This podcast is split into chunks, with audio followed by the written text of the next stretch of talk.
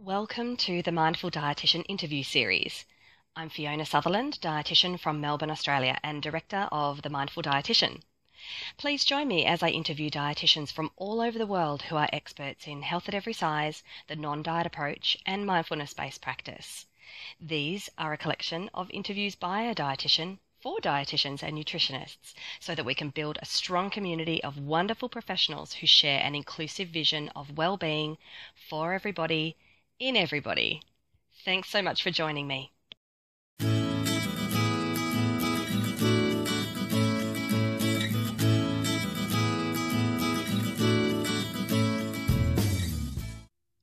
Hi, everyone, and welcome back to this next episode of the Mindful Dietitian podcast. Thank you so much for being here with me today. So, this is the second of two episodes which I recorded with my final year dietetics student, Darcy Jongebloed. So, in our previous episode, uh, Darcy and I talked about her resource that she developed during her week with me, which was really derived from the trans theoretical model of behavior change, uh, which most of you will be familiar with. And what she did was she really illustrated the um, changes in kind of beliefs, attitudes, and behaviours around coming to understand health at every size as a student dietitian. I thought it was very clever. So if you have not got, um, listened to that, then maybe that might be a first step to take. In this episode, the tables are turned because Darcy actually spends some time interviewing me and asks me probably some of the most frequently asked questions that I am asked. Most commonly, um, either from student dietitians, from colleagues, from my clients, from uh, folks in the general public, people who email me or send messages. And so um, we're hoping that, you know, maybe some of these are questions that you have about health at every size and non-diet, what it is, what it isn't, um, and, um, and answering the age-old question, is it actually a cult? And do you need a special code or maybe even a cape to be a member of this particular community? Short answer, no. Absolutely not. So we had a lot of fun in this episode. Um, as you can probably hear, there has been quite a few coffees and um, a lot of chatting during the week, which culminated in these conversations. So I wanted to um, extend a huge thanks to Darcy for her generosity um, and her willingness to, you know, kind of take a leap and become part of my podcast. So thank you so much, Darcy, for being an awesome student dietitian. I am so excited for your future. And to everybody listening, I really hope you enjoy this kind of different episode. Thanks for being here. Okay, so here we are back again. I'm sitting here with my soon to be graduated dietetic student, Darcy. And uh, for those of you who have listened to our other episode, we talked a little bit about the stages of change and, and health at every size and learning journeys and all kinds of fun and frivolity. So we're back here again, the two of us, having a little bit of a chat. And um, apparently, Darcy has um, some questions that she would like to ask me. So we're going to turn the tables for, for a little bit. And I just want to let you all know that I have not heard these questions yet. So these will probably be as much of a surprise to me as they are to you. Hopefully not to Darcy. okay, um, shoot. Only slightly surprising to me. Um, so, first question um, Why are you a non diet dietitian? And have you always been non diet aligned? As a dietitian? Ugh, great question. All right, so so um, for those of you who are not as aware of my background and how I came to this, a great podcast where you can hear about me talking to um, talking about that is on Christy Harrison's Food Psych podcast can't remember the episode number, maybe 70, 75, somewhere in that so vicinity. I know, I know, it's just my favorite podcast. I love it. Shout outs to Christy, um, where you'll hear a lot more of my background. So I'll, I'll give you the, I'll give you the short version. Okay. So, um, the quick answer is no. Um, I, I came from a family where um, where dieting and weight was somewhat in the picture. Super heavily, but yes, somewhat. There was there was um, talk about bodies, in, namely other people's bodies, and so it was made pretty clear to me from a young age about what uh, what bodies should and should not look like, and, and a lot of that was purely based on size. Um, my parents had a very diverse range of friends, including from different cultural backgrounds and um, you know different abilities and um, ranging different genders and sexual orientations and things like that. So it was really interesting. You know, there was there was a lot of social justice in my family as well, which which is I find this fascinating now, right? Looking back, but there was still very weight centric kind of that, that body size mattered in my family. You know, um, and as we know, in a lot of these socially conscious um, fields of thinking, there can still be a lot of um, weight bias and, and a lot of fat phobia as well. So that was very present for me for sure. And I think, you know, um, to kind of skip forward a bit, I had a very kind of traditional, uh, you know, education and, and um, dietetic education where none of this was spoken about, and that was, you know, um, 20 years ago now. I'm aging myself, but, um, you know, it's all good. Um, so, you know, nothing, nothing for me came up during dietetic. Oh, beg your pardon. Sorry. I beg, it, it did come up for me during dietetics where there was a couple of specific moments where the way that it wasn't so much the way the way bodies were spoken about, but the way that we were taught about eating behavior. I was just thinking, I can't believe that if we told somebody to do this ostensibly, that they would actually be able to do it and, and to sustain it. And that particularly for me was around, you know, the, the diabetes unit. And I think that arose because a friend of mine's father had just been diagnosed with type 2 diabetes and he was having some difficulty with the behavior change elements of you know um, dietary modification around you know back then um, type 2 diabetes um, and it really gave me a, a, a small insight into the human experience and that you know that apparently the dietitian's job was to tell people what to do and apparently people did it and then that wasn't actually my experience with my friend's dad. Um, so I, it was at that point in time that I was like, oh, I think there's something wrong here. We're not in Kansas anymore. Um, and from then on, I think I really started to critique, and in a very in a very loose. I, I use that in a very loose fashion. Um, and then, kind of skipping skipping forward, I, I spent years, you know, kind of doing clinical practice, etc. Um, still very steeped in kind of um, weight centric paradigm and, and clinical dietetics really. And then it was more when I came home and started doing private practice. And I spent a lot of time speaking with people, you know, up to 45 minutes at a time. And when people told me their stories, that was when I really started to realize that there was a lot of pain and suffering that people were enduring at the hands of dieting. And that's when it really struck me. I was like, there's something wrong here. And, uh, and I'm part of it. You know, I, I think I, I think I am part of the problem. And to be honest with you, that was deeply painful. It was really, really painful because back then I didn't have um, someone to turn to. I didn't have a community. There were communities out there for sure. It's just that I wasn't hooked into them. And so I felt very isolated and, and I felt very sad and, and a bit ashamed too. I, I, mean, now I can name it as shame. Back then, I don't think I realized what it was. Um, but I, I withdrew a lot from practice like and, and I, I lost a lot of confidence as a dietitian because and looking back now, I can only have compassion for that um, for that time in my professional career um, because I was kind of jolted into um, understanding the real human experience.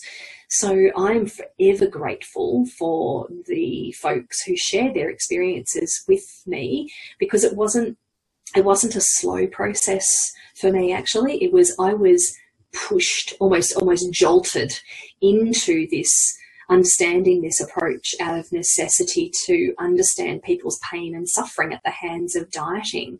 And I, I just couldn't keep doing it anymore. And so, I mean, um, a lot of you will, will know that, you know, coming across the work of Dr. Rick Kausman in my early years, so formative to my learning and his generosity in really guiding me and, and, and being very understanding and very patient with my never ending questions. Um, so you know, like you, I have a I have a I have a natural, curious and questioning and critiquing kind of nature, which I think has really has really helped me. Um, so that was a long answer to your to the second part of your question. Um, but essentially, I think I answered the first part of it too, which is that I'm a non-diet dietitian because I'm passionate about the ease of people's suffering. To be honest, I, I you know, I, through yoga, through my yoga and mindfulness kind of study and practice and teaching, I've really come to understand that um, that pain is part of the human experience. You know, we all experience painful things and um, emotions and thoughts and things in life, um, but that the, the suffering that is at the hands of diet culture just it makes me very sad and actually quite angry too. So I think I, I channel that kind of energy into um, oh well in lots of different ways, as you know. Mm-hmm. Um, but one of them is you know teaching and education and really um, spreading the word, as they say, about um, about the about this compassion based practice. So that's why. Yeah. Well, you do a fantastic job. You're a great advocate for Health at Every Size and on diet approach. So oh, thanks. You should be very proud. um, next question. Um, I know that health at every size and the non-diet approach is relatively new to the curriculum of dietetics, and I think it's such an important part of our learning and study.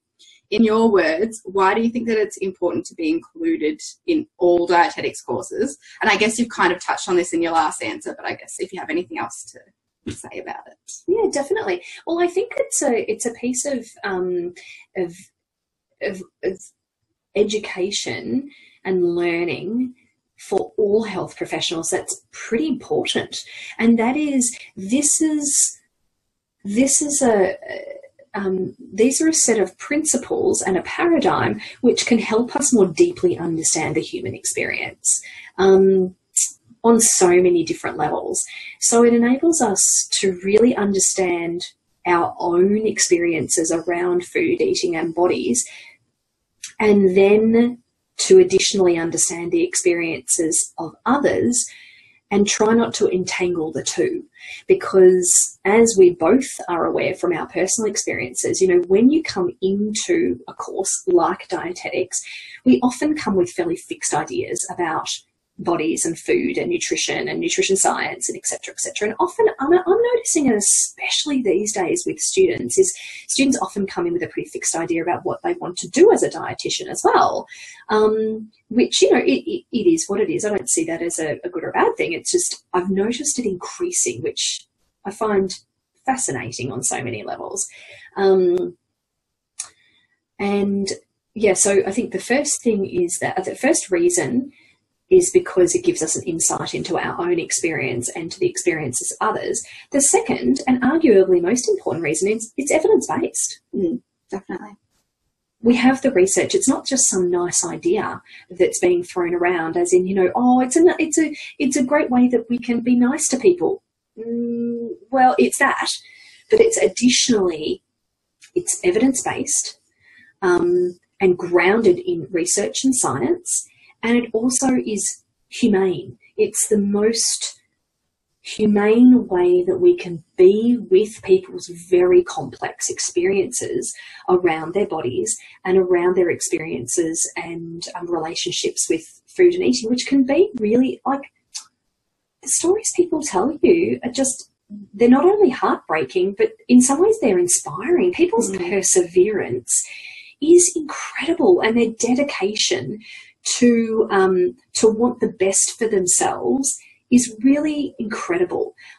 However, the dedication and the perseverance to want the best for ourselves in diet culture means we're often butting up against the idea that our bodies should be a certain way and we should be eating certain foods and we should be cutting out this and eating more of that and da, da, da, da, da, da, da, and it be, just becomes this big giant mess. Mm. So I, I, personally would be pitching for um, a HAES, um, HAES inclusive and all bodies inclusive uh, curriculum across the year levels, across all of dietetics. And uh, you know what? We're getting there. Like it, it, it is, it, I wouldn't say embedded, but it is, um, it is included in every single dietetics course in Melbourne. I think it's in everyone in Brisbane or around the kind of Queensland, southern Queensland area. Um, we've got a little way, got a little way to go with New South Wales, um, a little way to go with South Australia, and we're almost there with Western Australia. But we're actually on the way. You know, Australia is really leading the way in terms of dietetic education and getting this stuff in. And that is, to be honest, it's really thanks to students because students are demanding more. They're saying, this is interesting, this makes sense, we need to know this stuff. So, yeah, I want to be clear that it's not actually I don't want to pretend by any way, shape, or form that it's anything that for me personally or even my era. My era, yes, we have we have really tried to set you know things in motion, but it's really thanks to students that have said we want more. You know, we mm. want more. We want more. um, that that the um, course coordinators have said, oh, okay, well, this is obviously important. It's not just a fun, like a fun subject. It's actually deeply interesting and very relevant. Yeah. So there you go. no, great answer. Um, I've spoken to lots of dietitians who um, haven't graduated recently, and they all are very jealous of the fact that we all get to do health at every size non-diet approach because it's they said it is challenging to do when you're out of uni and you're by yourself and you're you know trying to find all of this stuff out on your own. It's a lot harder than if you were doing it as part of a course and it was ingrained in kind of the basis of our learning, I guess. So yeah, incredibly important.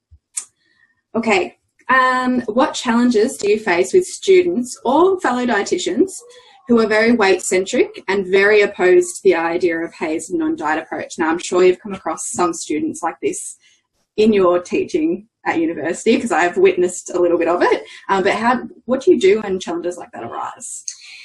Well, I think first of all, I, I see them as inevitable. Like the, challenges are going to be inevitable.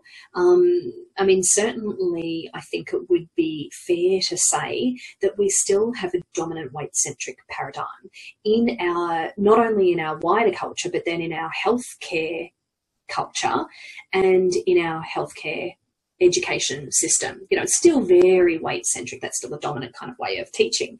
Um, as much as things, I feel like things are really shifting, I think some of the challenges come about because of the kind of fixed ideas that some students have about bodies.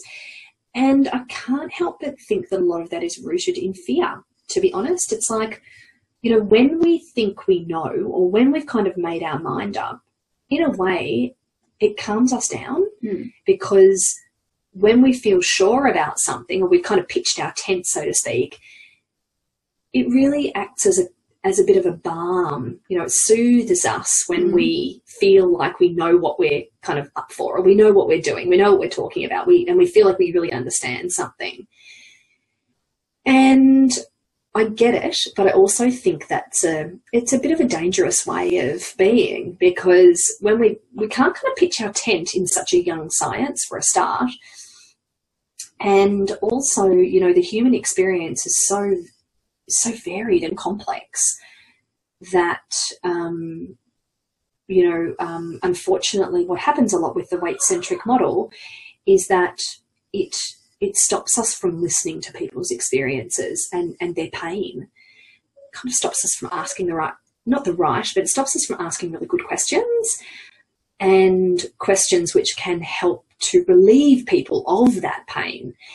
Um, but again, I think that comes from experience. And, I th- you know, when it comes to other professionals more than students, I'm exceedingly patient with students because um, uh, it's just it's just part of the learning journey. Everyone's on the learning journey. I'm never going to live that down. you are never ever going to live that down.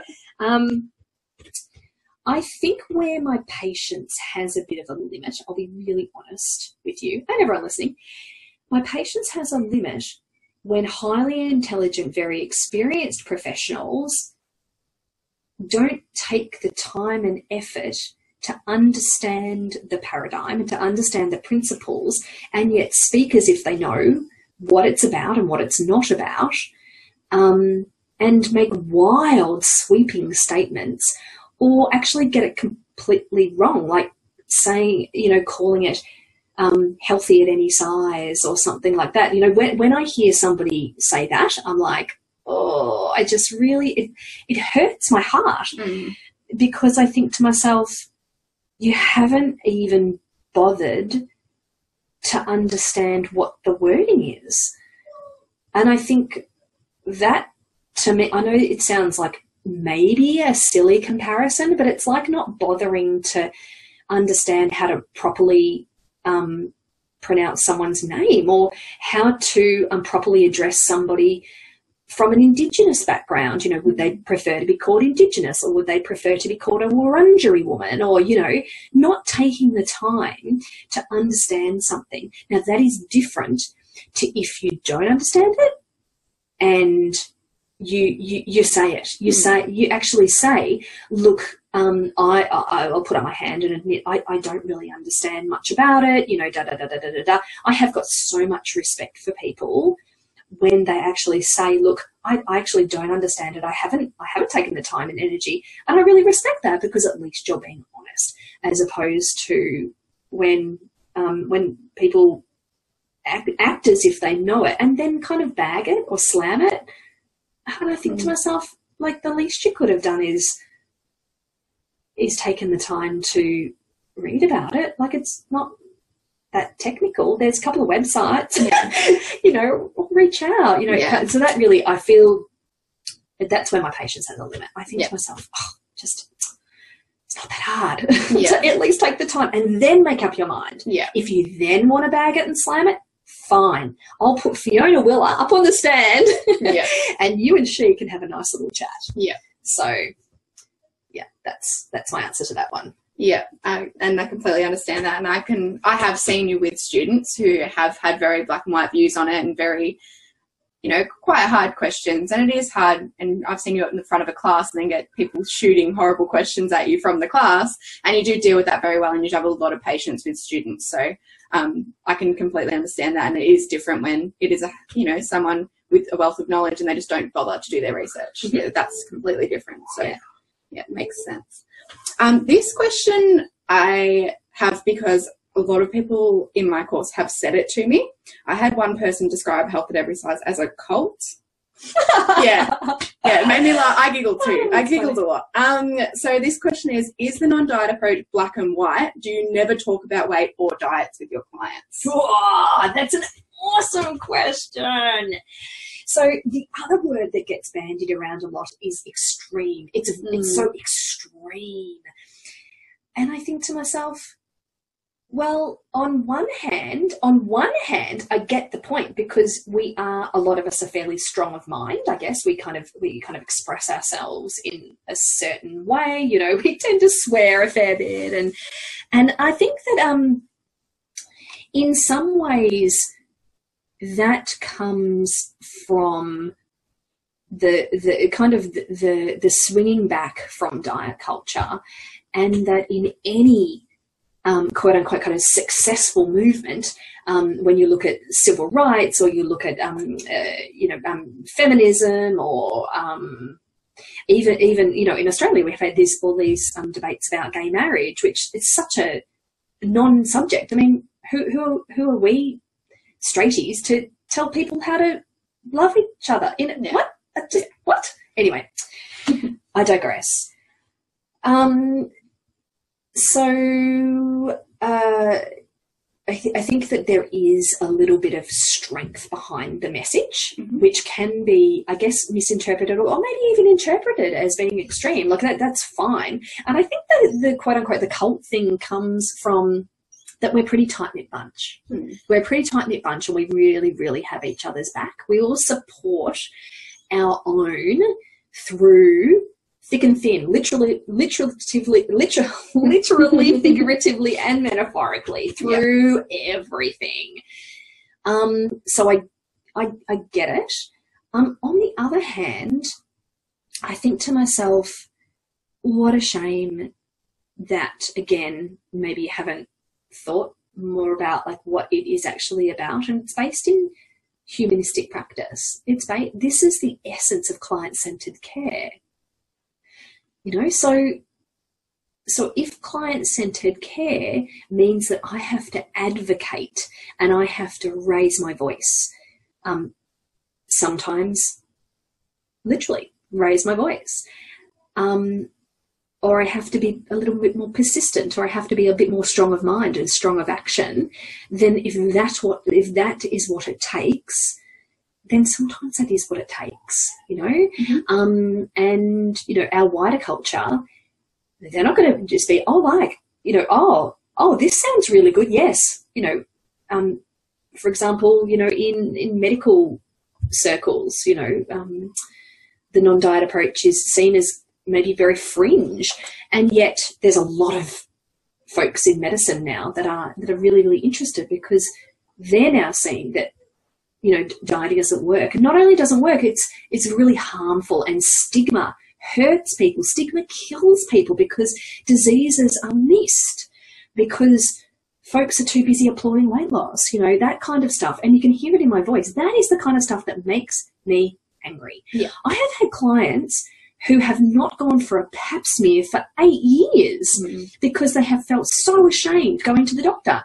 They go for a rash, they leave with a diet. They go with um, a, a throat infection, they leave feeling body shamed. And it's like, well, wouldn't you avoid healthcare? So that kind of stuff does make me upset. It makes me very upset, um, particularly as a as a smaller bodied, very privileged person. Um, my energy is channeled in that in that direction of advocacy because I think it's deeply, deeply unfair. You know how people experience um, our health system worldwide. It's not just Australia; it's worldwide, um, and and then the expectations that folks have of how they're going to be treated is just so anyway. Ah, we could talk about this for hours and hours and hours and hours and hours. Um, so I think on one hand, I get it, and I think there is an element of strength that comes with this particular paradigm. On the other hand, you know, no, we're just kind of concentrating on humans. That's so we're just going about our business, really being being humane. Yeah. Join us if you like. Yeah. we're pretty cool. Definitely. Um, I guess I just want to kind of revisit just the end of the question. Like, I think the assumption is you never talk about weight or diets with your Ooh, yes. clients. Mhm. Um, could you just talk a little on that and how you feel about that statement, I guess? Yeah, definitely. Look, the truth is that I talk about weight and diets with most of my clients a lot, actually. Yeah. Because um, uh, um, I want to just dispel the myth that in my practice, that people come to see me ready to go. That they understand non-diet approach, they're ready to give up dieting, they're ready to, you know, leave their weight concerns and body concerns behind, you know, ready to embrace the body they have and, you know, da da da da da da, da because that is not the truth. The truth is, and you have witnessed that this this week, you know, coming into private practice with me, is that um, my clients voice a lot of um, body concern and they voice a lot of desires to be changing their bodies and voice a lot of um, desires to be actively dieting actually to to change said bodies um, so I have a lot of conversations about that, but it's the way in which we have those conversations. And for me, I draw a line in the sand where I will have all those conversations um, because the way that folks experience their bodies and and and the entanglement with food and eating is very much got to do with the work that we do as non-diet approach dietitians, as HAES aligned professionals, because unless we are able to have that conversation confidently, or or wherever you are, sometimes not confidently, and you know I still trip over stuff all the time. But unless we're willing to have that conversation, then we I think it's really hard to validate people's experience. So often, I mean, I'm I'm very much paraphrasing here, but very often the the conversation goes something like, um, "I want to lose weight," and then the and then the conversation from kind of my end will be, "Well, no wonder you want to lose weight. A, you've been trying to lose weight for insert however many years 5 10 15 20 40 years of course you know that that's when you feel uncomfortable in your body or when you feel criticized or you feel um, low in confidence or you feel your, your self-esteem is being knocked around or you have a life event or just seasons change and you're trying a pair of pants that are too small, you know, whatever, whatever. Um, that has been your go-to strategy. It's been your go-to um, thinking pattern, behavior, you know, reactions, um, and all kinds of emotions bubble up and memories and all these kind of things and urges, etc. So first of all, just saying, well, of course, you know, first of all, that's been your experience. And second of all, of course, because you live in this world that views bodies in certain ways.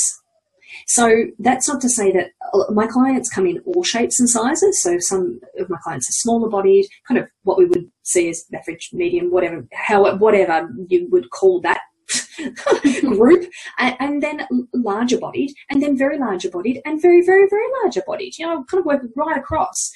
Um, across the um, gender spectrum, across um, ages as well. So um, I think it, I think when we are willing to have discussions which validate people's very real and lived experiences, there is a difference between validating and colluding. So colluding would be that I I am taking the behavioral steps to support the person in enacting those urges to lose weight. Now, that doesn't mean they're not going to enact those urges, whether that's calorie counting or um, uh, skipping meals or cutting out certain food groups or whatever, whatever. Um, but that, that enactment has not been overtly supported by me. And that's the line I draw in the sand. Yeah. So that I will have that conversation and I'll help you explore the reasons why it just seems so obvious to be heading down this path. Um, and you know using um, maybe some skills from motivational interviewing which i absolutely love. And i also love acceptance and commitment therapy as well. So using kind of some thera- therapeutic kind of techniques from act and from motivational interviewing. We're kind of able to have this discussion which validates people's experience whilst at the same time is able to remind them about what's important and why they've come in yeah. the first place because people usually don't come to me for weight loss they come to make peace with food yeah. and their body it's just that they also want to lose weight at the same time or or have seen weight loss as the route to peace and find it hard to even contemplate another way of thinking and being so so that conversation is essential absolutely essential and and it is um, a kind of an to be honest i think it's an art and it's an art that I am yet to master. Yeah. That's for sure.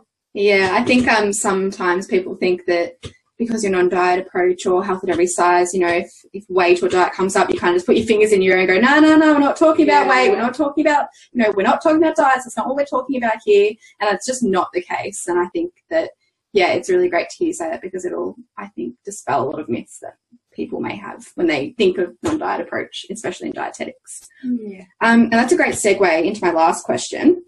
Um, so for new graduates such as myself, it can be very daunting getting out into the big bad world of dietetics. Um, I guess, do you have advice for how to incorporate health at every size into areas which it's not so obvious? So, for example, clinical dietetics and sports dietetics. Um, I think sometimes students feel that health at every size and non-diet approach are only for eating disorders yes. dietitians or mm-hmm. community dietitians. Um, so I guess, yeah, just speaking a little bit about that.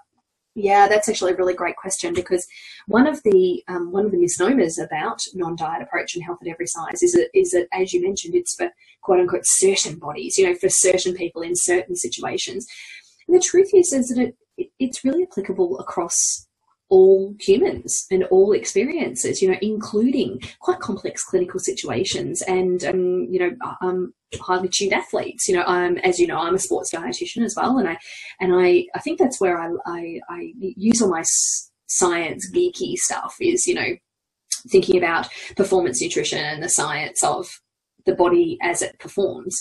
Um, but I think, you know, eh, eh, the thing in common or the common aspect about dietetic practice across all different areas is that we're working with humans, right?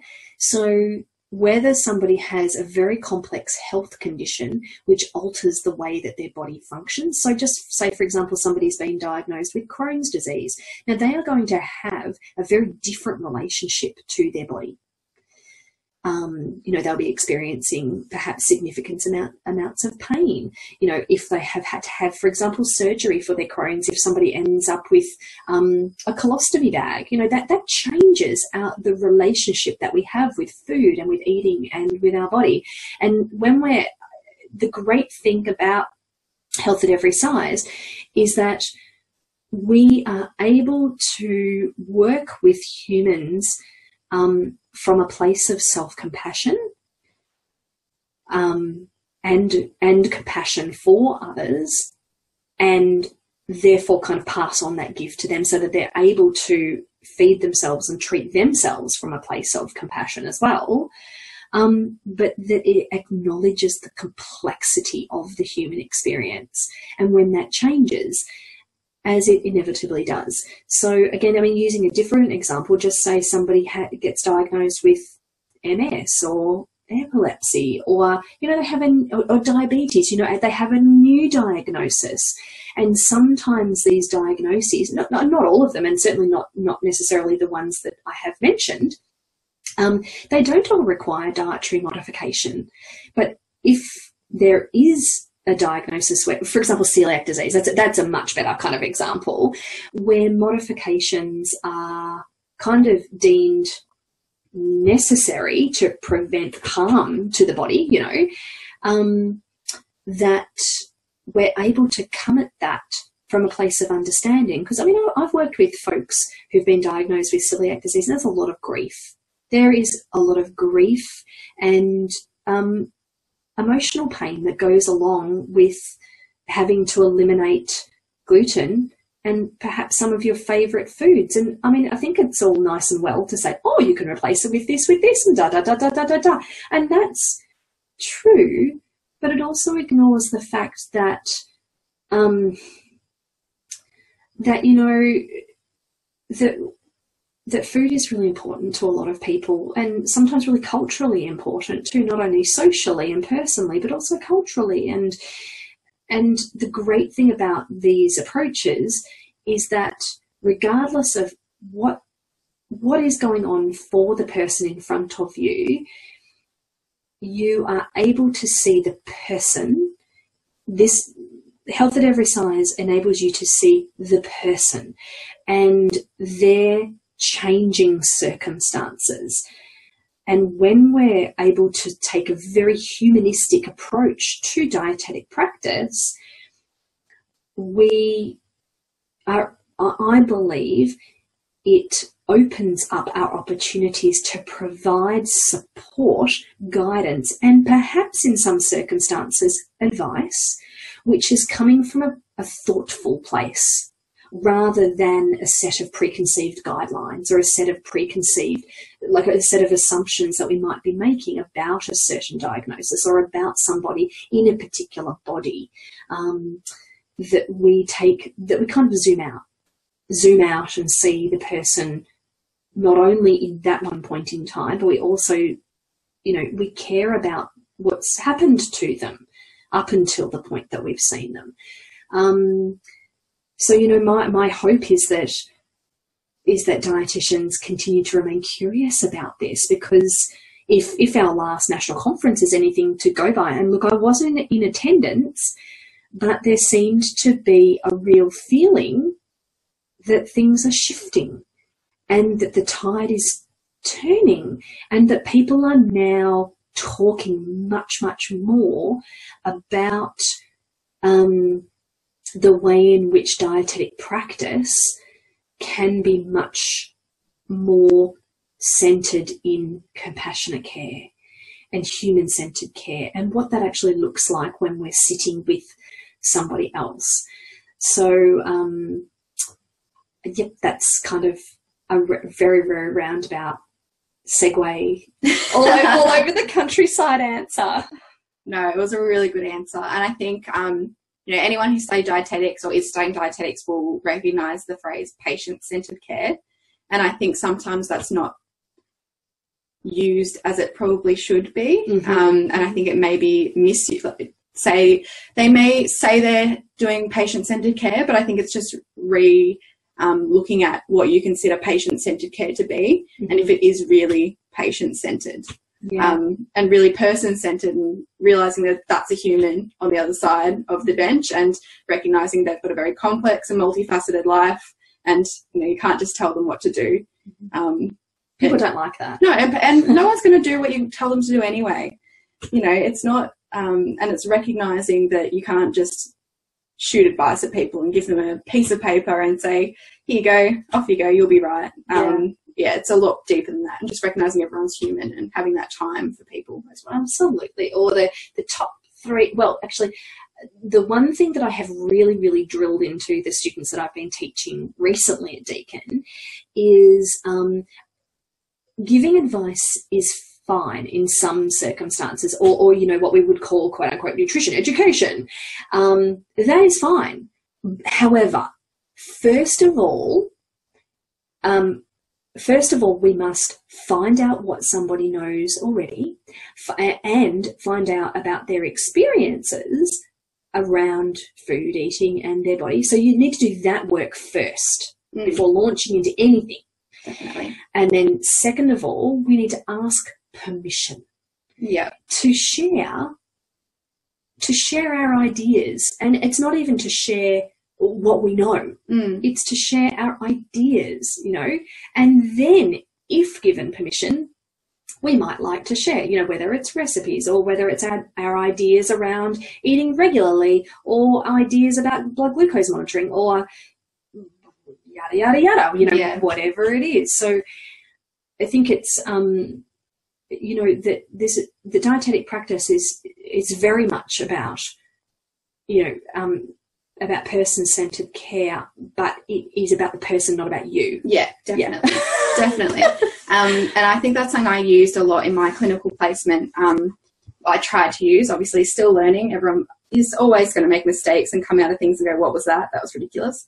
But asking for permission something that actually one of my supervisors um, had said to me and i use that throughout my clinical placement. And you will be surprised if you don't do it already you should just give it a go and try asking for permission because it is something that is received really well and you'll get a really great idea of what that person needs and wants as well because they're going they're most likely going to say yes. They want to hear your opinion that you're sitting in a room with them and they've come to you. They want to know what you think but it's important to ask for permission i think that's yeah, it's an amazing thing that's definitely changed the way i work with people. Yeah, i never used to do that i used to just you know go in there and be like i know what i'm going to tell them they've got this disease i need to eat that that's what has to happen but it's just yeah just bringing more human into it and less lecturer attendee Oh my vibe. god! So, so what did you notice? Like when you actually asked permission, what did you notice about the way somebody responded to that?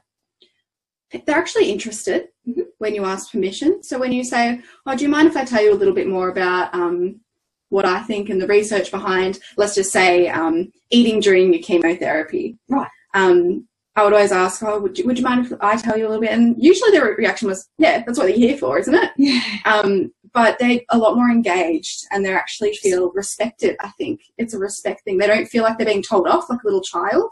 I think dietitians, unfortunately, not any that I know, because I know fabulous dietitians, but can get that food police and that authoritative kind of vibe about them. And I think that asking permission really kind of takes that off a little bit, which is nice. Yeah, definitely kind of cuts through and, and Mm. makes it. I think well, you're doing a community service to us because you're you're you know dispelling the myth Mm. of the food police. Mm. you know, by asking permission, you're not only showing respect, um, but um, you're also contributing to the community. Yeah. when people feel respected and validated, they're going to share more with you. Not that that's necessarily the end goal, but that the level of engagement that you're able to um, reach will enable both of you, you and the other person, to be able to do both of your jobs better. Definitely. You know? It empowers the person a lot more, I think, as well, rather than giving information, you're offering the information, I guess. Yes. It's and it's better. It's works a lot better, I find, in most situations. Yeah, definitely. Yeah, absolutely. Oh, those questions were very, very thoughtful. Thank you so much. That was wonderful. You're um, definitely got a um, a future in I hope so. Podcast. You've got a future. Let's just stop there. I was going to say future in interviewing or podcasting, um, but um, well, you've got a future Oh, as a human, which is great. very promising. That is a promising journey. the learning journey. Okay, okay, I'm not going to say that again. Tortured you all enough. Um, Darcy, thank you so much. You have been such a wonderful person to hang around with all week. Um, you're a wonderful student. You will be a wonderful dietitian in exactly 10 days or so. Um, and I wish you all the best. And everybody listening, if you're a student dietitian, um, you might want to take a listen to Darcy and my other episode, which is all about stages of change and, and coming at health at every size. Um, you know, just understanding it through a stages of change lens. So thank you so much um, for all being here to listen to our chitty chat, and it's been very interesting actually to be on the other side of the couch. I have enjoyed it, and um, thank you so much for being here. Thanks for having me. Well, that's our episode of the Mindful Dietitian interview series for today. Thank you so much to our wonderful guest and to you for listening. I really hope you enjoyed it. Just a reminder that you can find me over on the website www.themindfuldietitian.com.au and please join actually quite a large group of wonderful and enthusiastic dietitians on the closed Facebook group The Mindful Dietitian. The music you hear is called Happiness from Bensound, used under the Creative Commons license. Have a great day, everyone.